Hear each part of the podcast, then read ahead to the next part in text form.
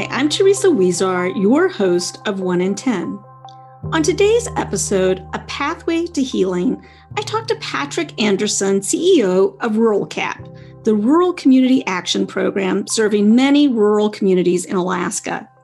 Now, when we think about Alaska, we think of Denali, pictures we've seen, movies we've watched, the wonderful wildlife, and people still living on the cusp of the frontier. But of course, what films don't always show and what books don't always cover is the incredible challenges of this environment as well. The high rates of trauma, the high rates of addiction, the high rates of suicide, and the high rates of child abuse. So how do you help families identify the root causes of trauma and truly heal? How do you apply two-generation approaches so that as kids and caregivers heal, the cycle of generational abuse is broken? And what happens when you accept the brutal truth of historical and personal trauma and cultivate an enduring hope for the future? At its heart, this conversation is about the nexus of a brutal truth and enduring hope. Take a listen. How did you come to this work? How did you come to the work of community development? I am an attorney by training, and I've been practicing law in the state of Alaska. But in 2000, I had a sister pass away. She was young, about 45, and it really bothered me. At the time, I thought that perhaps the reason for a lot of the issues that led to her premature death were the absence of our father. I had reconciled with him when I was 16. I had actually gone to kind of beat the crap out of him for abandoning us and ended up spending the summer living with him. And I had time to reestablish a relationship with him, but my sisters never did. That was followed the next year by his death in 2001. So at that point, I wanted to make a career change. I thought about what it was that I might do. And what I came up with is to advocate for responsible fatherhood and reintegration of fathers into their homes. And what I ended up doing was applying for a position as executive director of one of our regional tribal nonprofits, the same one that my dad would have belonged to had he remained living in his hometown. So I was hired there, spent 9 years. From there, I went to another two health organizations. And while I was in what I thought was going to be my retirement job, now it's hard to describe, Teresa, without pictures, but I had a 2.5-bedroom home sitting on a bluff overlooking the Straits of Juan de Fuca on the Olympic Peninsula in Washington State. So in the morning, I could come out and I might see a couple of great big ships, container ships moving on, but more often than not, there was no traffic. I could see Vancouver Island 10 miles into the background. And I left that when I was asked if I would be interested in coming back to Alaska and taking over the leadership of RuralCAP. I resisted, eventually had a dispute with my existing leadership at the job I was at and said, okay, I know the president of this organization. They wanted me because I knew how to run organizations and they were going to give me the ability to run it. So I said, okay. So here I am running a community action agency. It's been a huge learning curve, but after 3 years, I finally am in a place where I understand the mission, I understand the policies behind it, and I'm having a heck of a good time with it. Well, good. Since you came out of retirement for it, I think that's excellent. I'm just wondering, both for many of our listeners, they've never been to Alaska. And even if they had, they were on, a cruise ship in the Inside Passage. They were not in rural Alaska or working there. When you think about the challenges that may be experienced everywhere, but also may be unique to Alaska, particularly rural Alaska, can you just paint a picture for our listeners of what it is like working with kids and families and in communities, which may be off-road systems and may have other challenges? Wow. You didn't want to start off with an easy question, did you? No. We have 229 federally recognized tribes in Alaska, most of them villages, one of them a regional tribe. And we operate through nonprofit organizations that get resolutions of support from all of these tribes.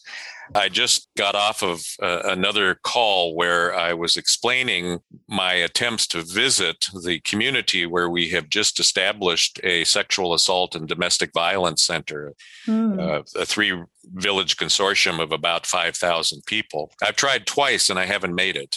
I fly from Anchorage to Bethel, which is not a long flight, and it's on a jet. So it takes about an hour, 20 minutes or so. But on most days, you can make it into Bethel, but then you transfer sometimes to a twin-engined jet or prop plane, sometimes to a single engine. So they fly a lot of 206s, 207s out there, which are Cessnas, 5, 6, 7-seaters, depending on the cargo. And you wait for the weather to cooperate. We're coming into springtime. As soon as we go through what we call breakup, you can't land for 2 or 3 days, sometimes 2 or 3 weeks, because the runways are predominantly gravel. When you get into the community, there are no hotels. You have to find a place to stay, which typically we have Head Start. So sometimes we're able to bring sleeping bags and to get one of the kids' cots for nap time and sleep in the Head Start. There may be as few as 55 people in a village. There may be as many as 1,200, 1,300. But the travel to get there will consume at least 1, 2, 3 days. You don't quickly turn around and come back on a day trip. You have to wait till the next day. So you can be stuck out there for 2, 3, 4 days if you make it into the village and the weather system comes in, because the same troubles I had going in are the troubles the people who are already there have coming out. So those are the realities of where I'm at. Just traveling from Anchorage, which is where I work, to get to Washington, D.C., which is where you work, usually has me catching a red eye, meaning I leave here at 2 or 3 a.m. Then I get on a flight from Seattle to D.C. There's a nonstop that leaves about 8 a.m., gets me into D.C. at probably 4 or 5, and then I have to adjust to the time zone changes. So we go through a lot to just be able to work with our villages. Some people might say, well, why don't you just do video? A lot of our places don't have broadband, and it is very expensive. I listen constantly to stories about families who have internet service. They have a certain amount. If they overcome it, all of a sudden they have a bill of $400 or $500 for the overages for that month. So it's a very difficult environment to work in. Well, you know, you bring up a good point about disparities in broadband access, which is something that's really been brought to home to us throughout the pandemic. You know, I think Alaska is probably the most extreme example of that, but there are even places in the lower 48 where that's true. And so while we never really thought we'd be working on that issue, because we're typically doing policy work on other child abuse issues, we found ourselves, you know, really advocating with Congress around issues of broadband access, because it just really complicated the ability for multidisciplinary teams to respond adequately because of that. And I know that this is not just a pandemic issue in lots of places. It's an ongoing issue of inequity. I'm just wondering too, you know, we've been talking about kind of environmental challenges, things like distance and geography and the rurality of it and kind of frontier environments, all of those things. But there are other things that can pose challenges too. I mean, I know that you know even better than I do that in Alaska, we see, you know, high rates of domestic violence and high rates of child abuse and high rates of substance abuse and all of those things. Can you talk a little bit about why there are these increased rates within your state relative to the population? Like, what is driving that, do you believe? I have spent the last 13 years deeply immersed into the results of the Adverse Childhood Experience study. I ran 3 tribal health centers, and the spread of the information about childhood-acquired trauma has been slow for a couple of reasons. First of all, people aren't open to new thoughts and ideas. Second of all, it touches a lot of taboo areas. So the Adverse Childhood Experience study looked at first 8 and then 10 common experiences that children have in childhood. When I read the results of the study through a Centers for Disease Control publication in 2008, my jaws just dropped open. I was shocked because according to the 10 child experiences, I grew up with 6 of them. And one of the outcomes important for a healthcare center was the existence of an almost 10-year shorter lifespan for those who had 6+. Well, as I dug more and more into the Adverse Childhood Experience study in 2012, the American Academy of Pediatrics came out with a classification system that had been developed by Dr. Jack Shonkoff at the Harvard Center for the Developing Child. They categorized the outcomes of stress into 3 base rates: normal, tolerable, and toxic. And I realized that with 6, I was in the world of toxic. And I was interested in knowing more. So in about 2011-12, a number of my colleagues were advocating for inclusion of questions about adverse childhood experiences in our behavioral risk factor surveillance system, affectionately called BRFSS. We got that in 2013. The answers came back and were analyzed by a very capable analyst by the name of Pat Sidmore. And it just absolutely blew me away. In Alaska, Alaska natives have double the rates of toxic stress that the rest of the population do. And so that likely came from the huge impact of historical trauma morphing into intergenerational trauma. I'm not surprised by that result. I oftentimes, if someone trusts me, they will reveal the number of ACEs that they have. Mm-hmm. I can't tell you the number of people, particularly Alaska Native women, who have all 10. And what that does, according to the study, there is a graded dose response related impact for every one of the adverse childhood experience levels. I've spent a lot of time in suicide prevention, and for someone who has 7+ adverse childhood experiences, 35% of their cohort have attempted suicide versus 2.5% of the cohort with 0. And the population attributable risk of that is above 70%, meaning that except for the adverse childhood experiences, over 70% of this population would not have attempted suicide. So we have a much higher rate. The graded dose-related response means that we have higher rates of alcoholism, higher rates of addiction, higher rates of suicide, higher rates of promiscuity, sexually transmitted diseases, all things that I learned in the healthcare system that we needed to address. And it seemed like the best and simplest way to address was to try and figure out a way to overcome the impact of childhood-acquired trauma, this toxic stress as referred to by the American Academy of Pediatrics. I think that's the root cause of much of what we see here. For people who may not know some of the history of Alaska, particularly as it relates to Alaska natives, there have been many things to cause this historical trauma, including really a grim period in our history in which families were separated, kids were sent to boarding schools and other things. Can you just talk a little bit about this sort of destruction of family life? Because I think in some ways we think about family separation as something new, right? It's in the news right now as it relates to things going on in the border. But really, this is a dark part of our history in the U.S., that was really official government policy, that really has affected lots of indigenous people. It was. In 1867, during the Treaty of Cession, Alaska had very few non-natives living here. When the Organic Act was enacted to provide government authority, a few more started to come. More of a military presence. We've always had a pretty significant military presence. But during the gold rushes, a lot more people came around the turn of the 1800s to 1900s. And with the fishing industry, with timber, other minerals and resources, people started coming to Alaska. When we ended up with certain kinds of government systems put in place, they carried over the prejudices of the United States. And so Alaska natives were not looked upon as equals. And in fact, we were not eligible to be citizens until I think 1925. In 1925, in order to become a citizen, you had to produce affidavits from 5 white people in your community who would attest that you have given up your savage ways. So they actually had certificates. One of the ways that the United States believed they could take this savagery out of Native people and American Indians was to send them to boarding schools. So There were boarding schools that were started under Dr. Sheldon Jackson, who was the first Alaska Commissioner of Education during territorial days.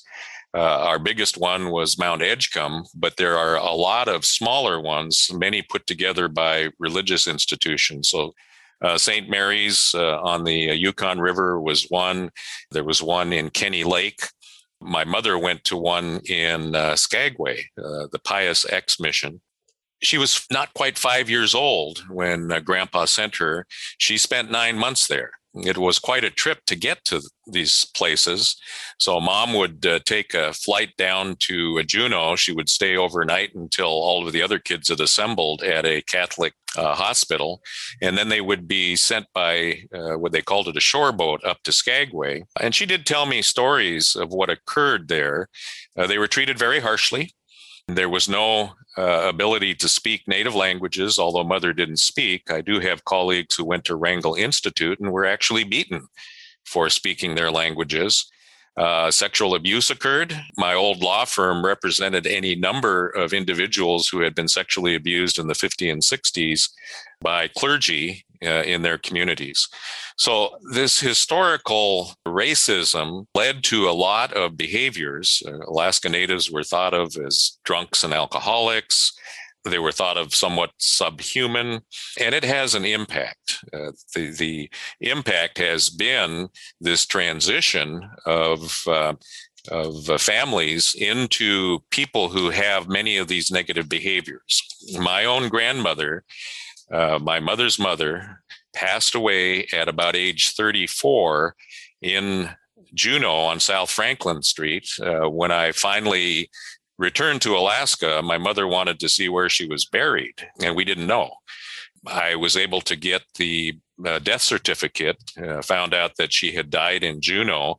Her death certificate said she died because of alcoholism. Well, she actually died because she had pneumonia, both lungs, and had no medical treatment. She did drink a lot, but she had been horrendously abused during her lifetime. And that passed down to my mother, which passed down to me and my sisters. That goes back to the one sister who passed away. I've had a second one pass away again, well before their time because of this trauma.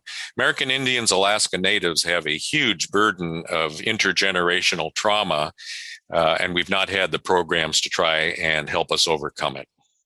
One of the things I was thinking about when you were talking, Patrick, is both, for one thing, how shocking it is that there are people in living memory who had this experience. I think when people sometimes think about these governmental policies of the past, they think about them as something that happened in the 1800s. They are not really thinking about something that's within our living memory. But the other thing I was thinking of is that we use terms like historical trauma, but in many ways, because it does play out to the present day, it's really current trauma. You know, it is, yes, caused in some ways by history, but it has this life that extends down the generations. And, you know, you've really described that in your own family. I'm just wondering, you know, sometimes when we hear these things, we think only of the sort of difficulties of that. But also, I think one thing that we should also think about is how incredibly resilient people have been, that they're still here, given the sort of burden you've been talking about.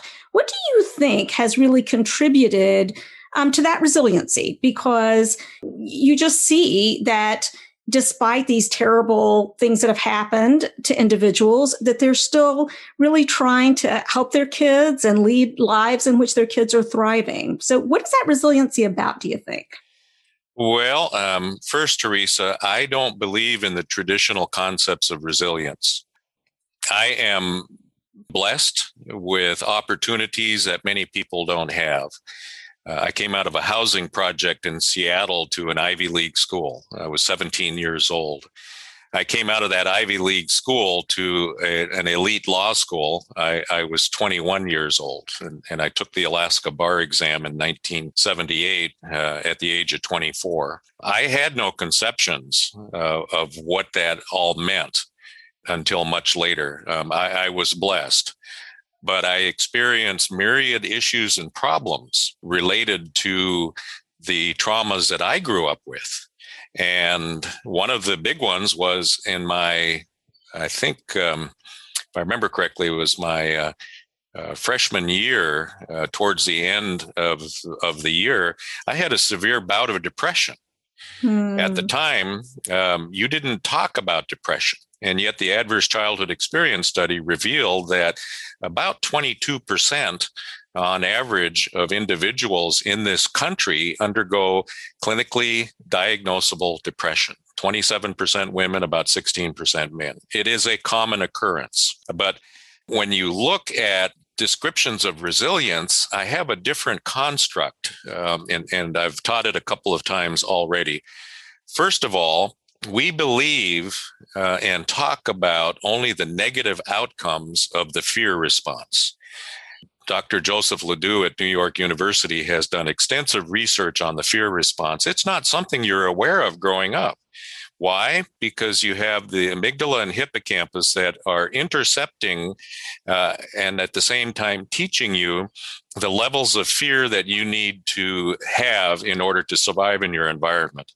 So if you're living in Syria, where every day is a threat to you, you need a very high threat response. You need to react very quickly. The reaction time bypasses the prefrontal cortex. And when it does that, you're not thinking about it. It also shifts all available oxygen and glucose to your response systems. So neurobiologically speaking, you get a great big chemical dump, and that chemical dump spurs you into action. And you only have three. You either fight, you run, or you freeze. Fight, flight, freeze is the 3F response, but running is no longer really an option. So if you fight, you're dissipating those chemicals. That's why people in countries where they actually have to fight are dissipating, but they're also at a very high threat alert level. And so these chemicals remain in their body all of the time. What happened to me is that I had this very high fear response. And that's what I could have had seven, because I just don't know if my mother underwent depression. Likelihood that she did is very high. So 6 or 7 really doesn't matter. It's still toxic stress. But what your body does is it tries to return to homeostasis. When you alert, all of these chemicals come in. You want to dissipate all those chemicals, breathe, feel safe, and you come back to the state of readiness for the next alert. When that's happening all the time, these chemicals never leave your body. So if you're looking at homeostasis as a feedback loop, there is a huge gap that exists before you can return to homeostasis. The natural mechanisms don't do that. Natural mechanisms are breathing. Well, find a safe spot, breathing, and then begin to soothe and calm. If you have chemicals left over, oftentimes you'll see a tremoring response. That is just your body shaking to dissipate the chemicals. So the construct that I came to believe in is not one of resilience. Your resilience is saying that, oh, Patrick Anderson graduated from Princeton in Michigan. He's a lawyer. He's in great shape. He's really resilient. But they don't look at the depression. They don't look at the 3 marriages. They don't look at all of the other issues that I faced. And so what I realized is that we're only looking at the negatives, but what about the neutral and the positive stimuli that contribute to a reduction of the fear response or this return to homeostasis? Let me give you a couple of examples. My mother loved bingo. She would go on a Friday night. If she won, she would stay for late night bingo. If she had extra money, she would play pull tabs. After I read the Adverse Childhood Experience study and it had settled into me, I began to realize, oh my, she would tell me the 3 or 4 or 5 calls that had to be made in order for her to bingo. This was important to her. And what happened is that you don't have to win the money to get the chemical stimuli from your brain that helps counter some of this stuff. So she would get excited. These would be brain chemicals that made her feel good. But Vincent Felitti, who I've met and talked to a number of times, the co-PI of the Adverse Childhood Experience study, wrote about and said in a number of presentations I've seen, he said, it is hard to get enough of something that almost works. So my mother smoked, my mother drank, she was married 5 times. The bingo gave her something that she needed. I consider that a neutral because she didn't spend more than she could, but it made her feel good for a while, but it didn't last. The smoking, the same thing. It gave her chemicals from the smoke that made her feel good. So Dr. Felitti talks about how an addict may actually be attempting to heal themselves using the best mechanisms that they have available.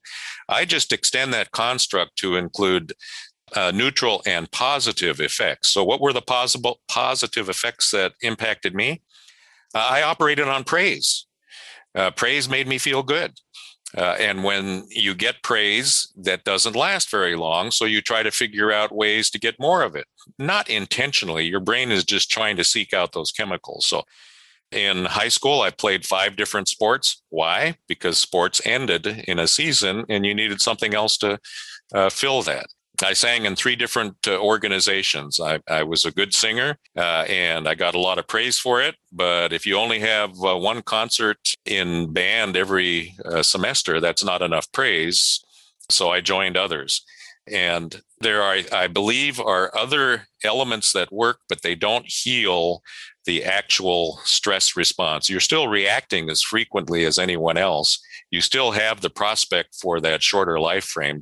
So that's the reason I don't believe in the traditional construct of resilience. I believe that it's much more expanded, and we don't really heal from the childhood acquired trauma until we follow a different progression towards healing. Well, let's talk about that different progression for a moment, because when I was looking on the website for Rural Cat in preparation for this interview, one of the things I noticed that you all talk about a lot is well-being, the concept of well-being, programs around well-being. Can you talk a little bit about what that means to you? Absolutely. In 2004, I was introduced to the management concept known as lean thinking, lean management, or the Toyota production system. It helped me deal with the issue of nonprofits who did not function as businesses in a very gentle way. The 2 principal philosophies behind the Toyota production system are respect for people and continuous improvement. Beyond that, there are lots of tools, one of which I learned is the concept of root cause analysis. So as I look through to this whole arena of toxic stress, instead of thinking, oh, I've heard about resilience, so that might be the answer for me, I said, well, what is it trying to heal? What is the root cause that we're trying to heal? Okay, childhood acquired trauma. What does that consist of? Well, if you're exposed to up to 10 different things, you have these behavioral outcomes. Well, why do you end up with these behavioral outcomes? That led me to the fear response. That's the deepest root cause analysis that I can get to. So once you have that fear response, what research I looked at indicated is that the amygdala increases in size and the hippocampus decreases in size.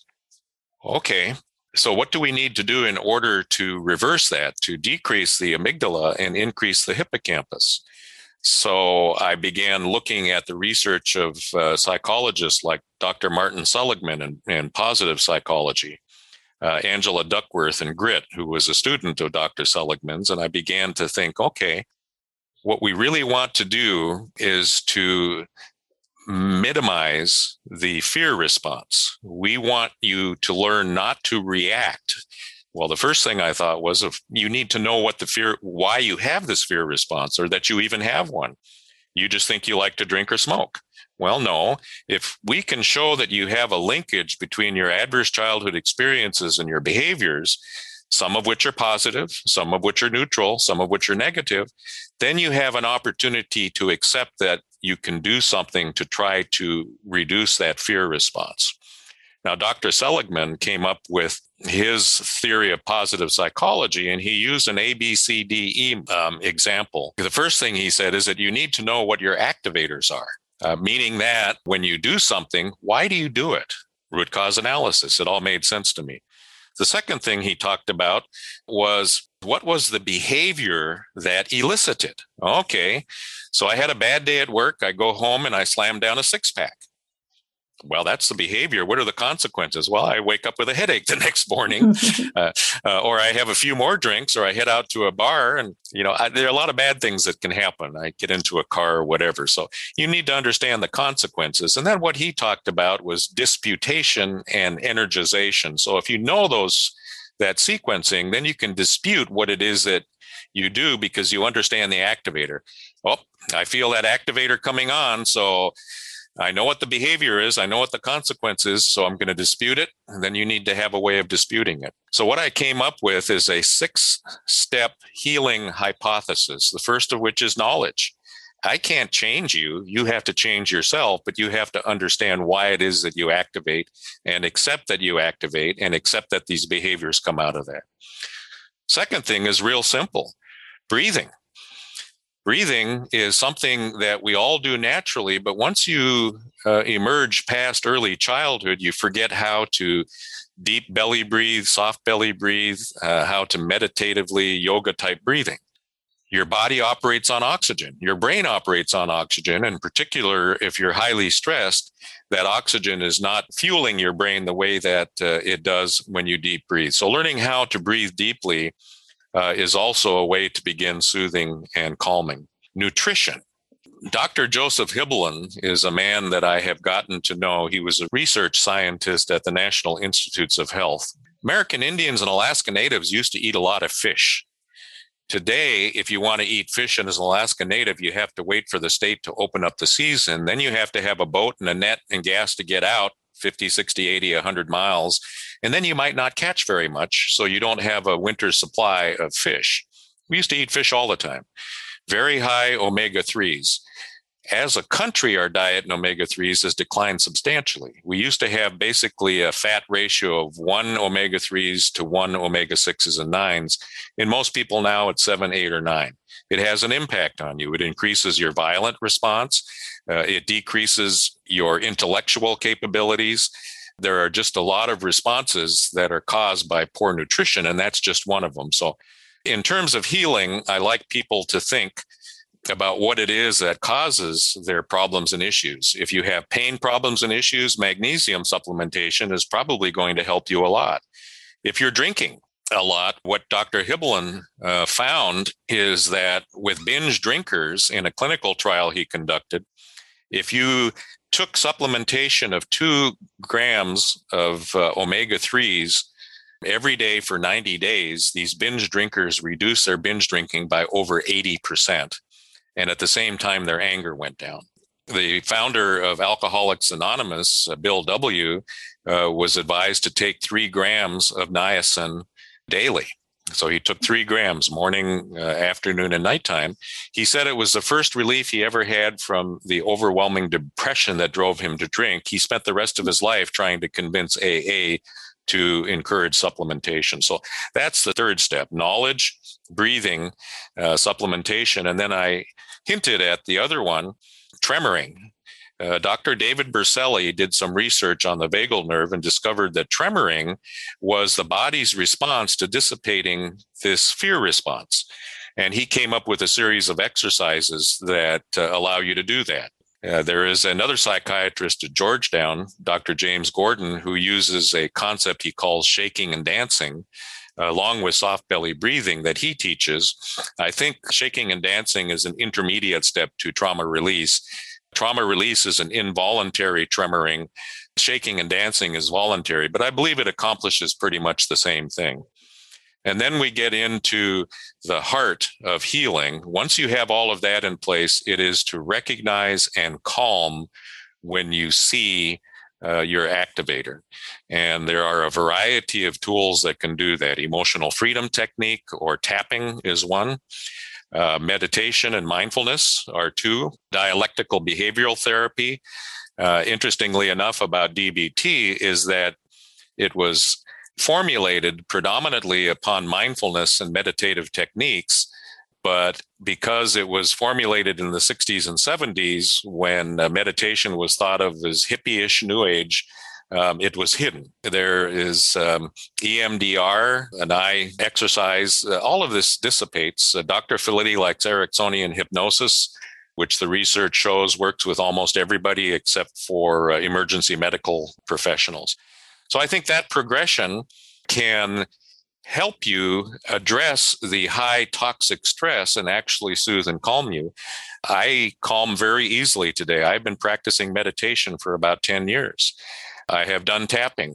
When I got past the immediate part of my excitations, which frequently showed up in anger, but occasionally showed up in the flight response, I quit a couple of jobs. I did not like the boss. I quit. I ran. It was not worth the confrontation. So that's basically what I believe.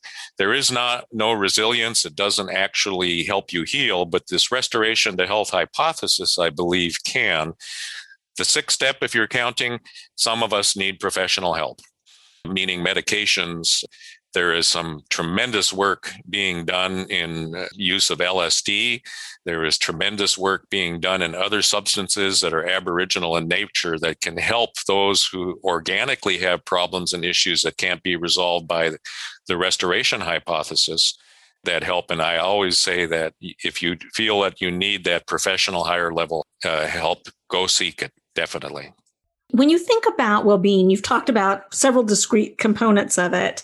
And I want to go back to sort of native foodways for a moment, because it seems to me that Alaska really is, at least along its coastline, really experiencing some of the effects of climate change. And how have you seen that impact, you know, sort of the ability to have the kind of nutrition that you're really talking about? Has it become more difficult because of that? Or is that really not as much of a factor as other things, perhaps? For climate change, not yet. Some of the bigger impacts have to do with excess harvest. So one of the food stocks for salmon and other marine mammals are herring. Herring spawns used to be extremely prolific in Alaska. Right now, there are only two of any significance, and those are not really available to Alaska natives much anymore. So one of our traditional foods is herring eggs. In the next 2 to 3 weeks, the herring will spawn in Sitka. And in the past, I could expect to get a couple of wetlock boxes full that I would distribute to elders here in Anchorage, as would other folk. Just not available anymore. The commercial value is harvested and sent to Japan. They like herring eggs. They use it in some of their cooking over there. Salmon, pretty much the same thing. Seasons are closed in Alaska to subsistence harvest. Halibut, I remember as a boy seeing halibut that were 300, 400, 500 pounds. Now you see 20, 40, 60s. The big ones have gone. So there's been a lot of influence, but we're starting to see the influence of climate change starting to occur with movement of salmon further and further north. Runs that used to occur down around the Bering Sea and are now moving up towards Norton Sound, and some of those are moving up towards Kotzebue Sound. They're seeing tuna coming into southeast Alaska on occasion now. So we're beginning to see the impacts of climate change, but it's more now the commercial uses and the expense of trying to get to the places where they're allowed to harvest. So Dr. Hibbeln believes that Alaska natives and Washington, any coastal natives that relied on salmon, probably had a huge surplus of omega-3s, and the dissipation of that has really had impacts on health and on cognitive abilities. You've been talking about healing from childhood trauma and the effects of it really in this very holistic way. And I'm wondering how you believe that culture or cultural practices influence that healing. We refer to what we call our breakthrough initiative for as whole community healing. My belief is that a cohort of 8 people, ±2, is an ideal size to begin healing together. And then the networks of people helps the spread of the actual successes. So when you begin to talk about what works for you, other people, if they're connected to you, tend to create a bias around that and adopt it. If it's the right thing, then that's great. If it's the wrong thing, too bad. So a lot of people were raised in a culture of alcohol, and their immediate response, without understanding its relationship to their stress response, is that I'm going out Friday and Saturday night. I'm going to find me a date. I'm going to go do fun things. And then Sunday, when they're waking up from their hangover and from their unintentional hookup and any other issues that happened, maybe a DUI, then it just adds to the trauma. But if you have someone who you're with who is not immersed in that culture of drinking, then you have a different opportunity or chance as a group to support each other on your own healing journey and to learn from others who are in similar cohorts or from the entire community, the pathway that works for them. I always believe that we can make things better. So as we look at a whole community, the connection, I believe, to culture that is seized upon within Indian country is that I want my language, I want my songs, I want my dance, I want my sweats. Those kinds of things. I have no objection to that, but a lot of Native communities have worked away from those and are advocating for a restoration. What I believe is the culture is instead a culture of caring, compassion, a culture of being able to listen and support when people hit adversity, and that it's genuine. I see on Facebook all of these, and I think they're heartfelt. Well, I'm so sorry that happened to you, but we don't have the connectedness anymore for people to realize that, gosh, this person really meant a lot to you. And the loss means that you are hurting very deeply. I am here for you. I can listen. And not to necessarily offer all of this advice. Well, you need to go get into a sweat lodge, or you need to go out dancing, or the other. I think culture is about how we interact with people, and everything that comes along with it, I'm perfectly fine with. You know, Native dance is good shaking and dancing.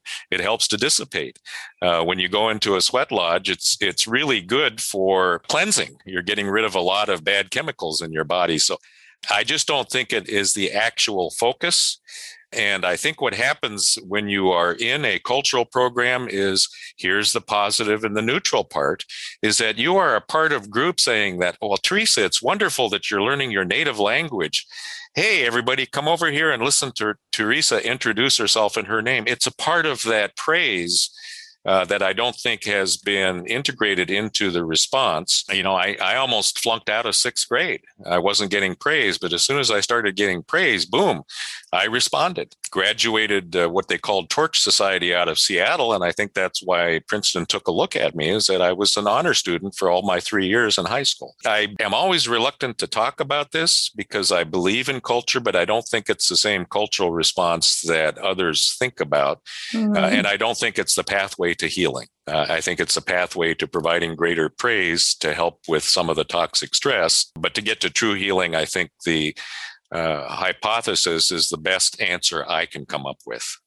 Well, I think it's interesting you're pointing to the biological basis and influence of so much of this as the root thing that has to get addressed, however that's going to happen. I wonder for a moment, because again, in looking at some of RuralCAP's work, you seem to be doing a lot of work with youth, so many programs really. And I'm just wondering, you know, how do you think about that? Do you view it as prevention work? Do you view it as community strengthening work? Does it matter how you view it as long as it's happening to bring along the next generation? The Community Action Network is working in a two-generation response area.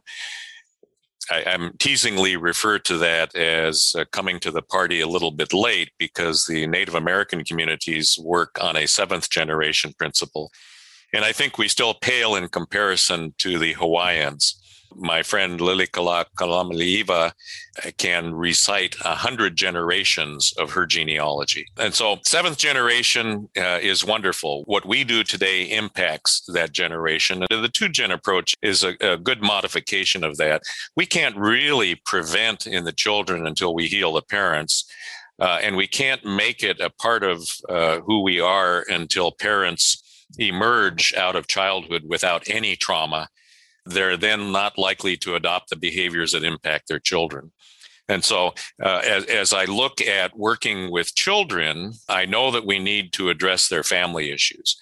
The two-gen approach, though, just talks about the social determinants of health. And I'm talking about how do we heal a parent, bring them to a place of peace and contentment with their lot in existence in life. I was guided on that by the work that Dr. John Kabat-Zinn did at Massachusetts General Hospital for 30 years, where they used mindfulness so effectively that in an 8-week program, they were able to bring people who were terminal with disease or had chronic disease to a place of peace and contentment. I said, that's a powerful example. If we can bring parents to a place of peace and contentment, not to be always objecting to their circumstances and stations in life and looking for ways to comfort themselves, but to be happy and then put together a plan or a strategy on how they can advance the welfare and well-being of their own family as they work on their own. So yeah, I know it's a very different construct from what most people have. I used to be frustrated about it early in my career, but I can tell you that when I learned how to be mindful, when I learned how to calm, I also learned about cognitive biases, about habits, about resistance of people to things that are new. And I said, okay, I just need to be talking about this to people, let them to accept it, whether they want to or not. And that applies the same thing with culture. I have no problems with people and their culture. There are so many of them that if you can figure out how to integrate that into your healing, wonderful. I want to know about it so we can practice on it. So to go back to your question, we might be able to train youth how to heal. And many youth, by the time we encounter them in our programs, have already been exposed to 4, 5, or 6 adverse experiences. So we have to work with them on healing as well. But at the same time, our engagement with them gives us this opportunity for them to not fall behind in development of the skills that they need to be successful in society. Well, I think that one of the things that you focused on, which I think is so true, is that if we're not paying attention to the well-being of the caregivers, then certainly kids are going to just continue to be exposed to toxic stress with all the outcomes that that means. When you look to the future, for kids and the communities in which you guys work in Alaska, how do you feel about that? Do you feel hopeful? Do you feel worried? Do you feel concerned? Do you feel all of that or something else entirely? I'm just, I think our listeners are probably curious about what the future holds for those communities. Our breakthrough initiative is based on a concept called the Stockdale Paradox. Dr. Jim Collins wrote a number of books with the title Good to Great, based on research he did on businesses. But for one of the books, he interviewed James Stockdale. He was Admiral Stockdale at the time he was interviewed. But before he was Captain Stockdale, he was a prisoner of war at the Hanoi Hilton in Vietnam. And it was an interesting conversation. Collins wanted to know why Stockdale survived. And he said, because I accepted the brutal truth. Well, what was the brutal truth? Well, I was at the Hanoi Hilton. I'm a prisoner of war. I think he ended up spending 8 years there. He said, I'm not going to get out of here. I need to accept what is. But he added another part to it. When Admiral Stockdale was asked about those who didn't make it, he said, oh, those were the optimists. What do you mean? Well, the people who believe that, I heard we're going to get out by Thanksgiving. And then when Thanksgiving came and they didn't get out, I heard we're going home by Christmas. These were the people who were optimistic about positive outcomes, didn't accept the brutal facts. And when Admiral Stockdale talked about why it is that he was able to do that, he said, when I accepted the brutal facts, I was able to position my existence to live with that. But I had an enduring hope that I believed that I would get out. And that's what kept me alive. The optimists died. Those who had enduring hope survived. So all I can really do is not project that we have this great future in front of us. I can continue to have conversations like I'm having with you with people and hope that others hear it and accept that we have a brutal truth. And you work in that arena as I do. We have children who are sexually assaulted. That is horrific to me, but I unfortunately know too many women in Alaska who were. That's the brutal truth. The enduring hope is that we can eliminate it. And the management discipline I spoke about is one of continuous improvement. If I find something that works, I'm going to do more of it. So if I'm able to preside over programs that can help children through the neutral and positive aspects of my healing hypothesis and the resilience construct that I've come up with, let's understand that a little bit of praise goes a long way with kids who are heavily traumatized. I have lots more that I've thought about. Carol Dweck, for example, did important research on achievement by children.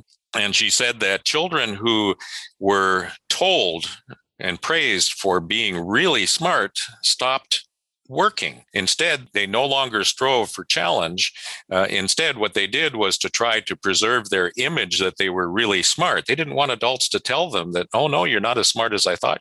So I think as we look at our kids, we need to figure out what it is that challenges them until we find an opportunity to look at what it is that heals them. That's the continuous improvement I'm in. So I have this enduring eternal hope that if I can continue doing what I'm doing for the period of time that I have left in my work life, if I can convince people to gain the knowledge to start their own healing pathway and then to put into effect the standard work or practices that help them achieve that, then I've done all that I can do. And then I hope that there are enough people who can take that knowledge and advance it into the future. Enduring hope. I really love that. So thank you so much for joining us on the podcast. And I just appreciate all the work you're doing to strengthen families and the many communities that you reach. Well, and I thank you for the invitation. I listened to one of your previous podcasts and was so enamored with the topic that I contacted the subject of that interview. But that's how we build networks. We find people who have something to add to what we already know. And what you've done has given me that opportunity, Teresa, and I appreciate it so much. Thank you. Thank you for listening to 1 in 10. If you like this episode, please share it with a friend. And for more information about NCA and the work of Children's Advocacy Centers, please visit our website at www.nationalchildrensalliance.org.